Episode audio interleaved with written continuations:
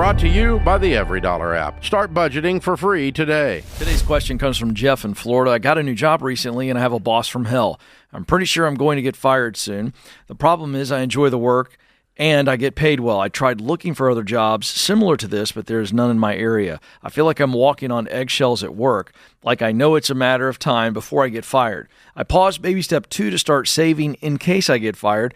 I now have $2,200 saved up. I figure we can live on one income if we sell our cars and take our kid out of daycare. Should I start one, looking for a new job, two, Yes. downgrade everything except childcare to prepare for the worst case scenario? If I downgrade and get a job, I'll have that extra income to pay off debt, which is a substantial amount. So, yeah, should be looking for a job right away uh, and taking maybe one or two extra jobs while looking. If you really feel like the shoe is about to drop and you could get fired at any moment, you just want to be stacking cash, which means making some extra cash right now. If it were this bad, the way you're describing it, um, I would be working extra, saving extra, pausing some things, sure. But let's move quickly um, because you know what the work is. I'm not going to accept the reality just automatically that I've tried looking for jobs similar to this, but there's none in my area. You were looking for one when you found that one. Yeah, I just never want to accept that. That's just that's a bull crap. Okay, you you know, there's no houses for rent in this area. of course, there's houses for rent in your area. You just don't like them. You know, so yeah, you need to look for another position immediately. And I, you know, I'm going to throw in one other thing. I, I do not, I cannot tell this from this email, but I, I, Jeff, I want you to ask yourself: Are you whining? Is your boss really the boss from hell, or are you the lame employee from hell? Hmm. You just got the job. You walk in the door, and they ask you to do some work, and you don't like that. Are you whining? It might not be true, Yeah. but I would want to ask myself that question. Well, you actually make Why another is it that you're so freaking useless that even the boss from hell is going to fire you quickly? Well, let me throw another scenario that could be out there too. This could be a boss who maybe not the boss from hell, but's got a lot of crap going on in their own life, personal life. Maybe they're stressed out of their mind. And this boss isn't talking to you with the sweetest, kindest of demeanors and voice. And maybe he's a little grumpy. And and maybe you're not going to get fired at all. Maybe they got some rough stuff going on in their life, and you think because of the way they're treating you, you're going to get fired. Yeah, like, are you whining? That's what I'm asking. That's right. But what's the cause of them thinking that the boss is from hell? Maybe they're just having a bad day or a couple bad days. And you're not going to Everybody that disagrees with you is not a narcissist. Yeah, it's interesting. You know, everybody that you don't like the the way they said something does not is not a toxic work environment. Mm-hmm. People telling you to do your job is not a toxic work environment. That's like you buckle up, Buttercup. You know, so I don't know if that's what's going on or not. Yeah, it could but be. Sometimes that stuff comes up. It doesn't come up here. We don't run into it much because you don't even make it through the interview process if you're going to be that wimpy here.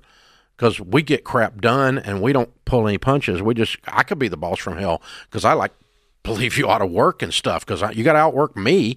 And I'm 63 years old and been doing this 40 years. So keep up, kiddo. You know, buckle in. So this is what we're doing. I mean, if you're not going to do that, you're not going to like me. Yeah, I agree. Yeah, you would.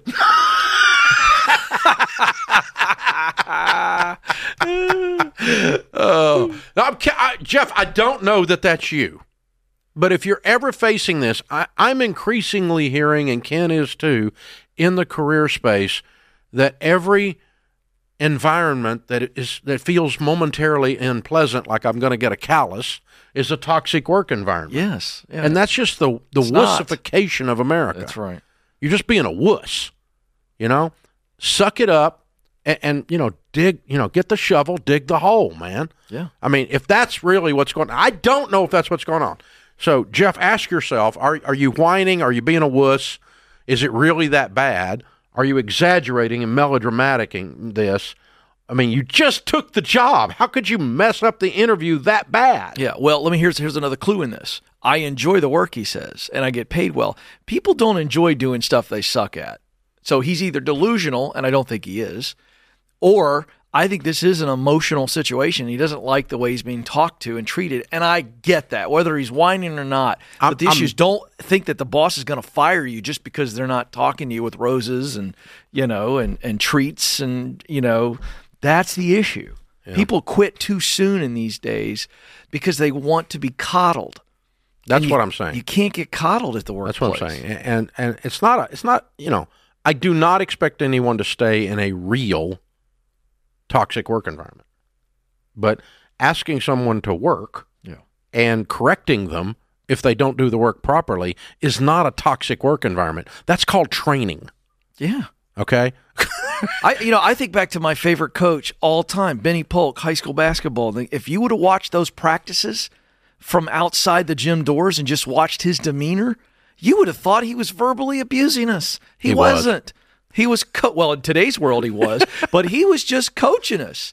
And and I think there's a difference between verbal abuse, bullying, and all the stuff we hear about, and then just good old fashioned tough nosed leadership. Sometimes it's not all roses and pom poms. Well, I mean, you know, you, so uh, Jeff, I am not accusing you of that. I am suggesting, though, that just reading through the email and the way this is put together, that you know maybe you need to analyze is how much of this is you. Um, if it's not you and it's truly just a, a guy that's being a twerp and he's a jerk and he's yelling and screaming or something, I wouldn't ask you to work there. We don't yell and scream at Ramsey. We don't cuss at our team. We don't do that. We don't abuse. We don't, we're not the bosses from hell. But I have been accused of being that just because I told somebody to get up off their butt and get their stuff done. Okay. And if you don't like that, you don't need to work around here because we get stuff done. You know, we leave the cave, kill something, and drag it home pretty regular. And when you kill something, usually there's blood. So get ready. You know, I mean, there's there's crap going on here.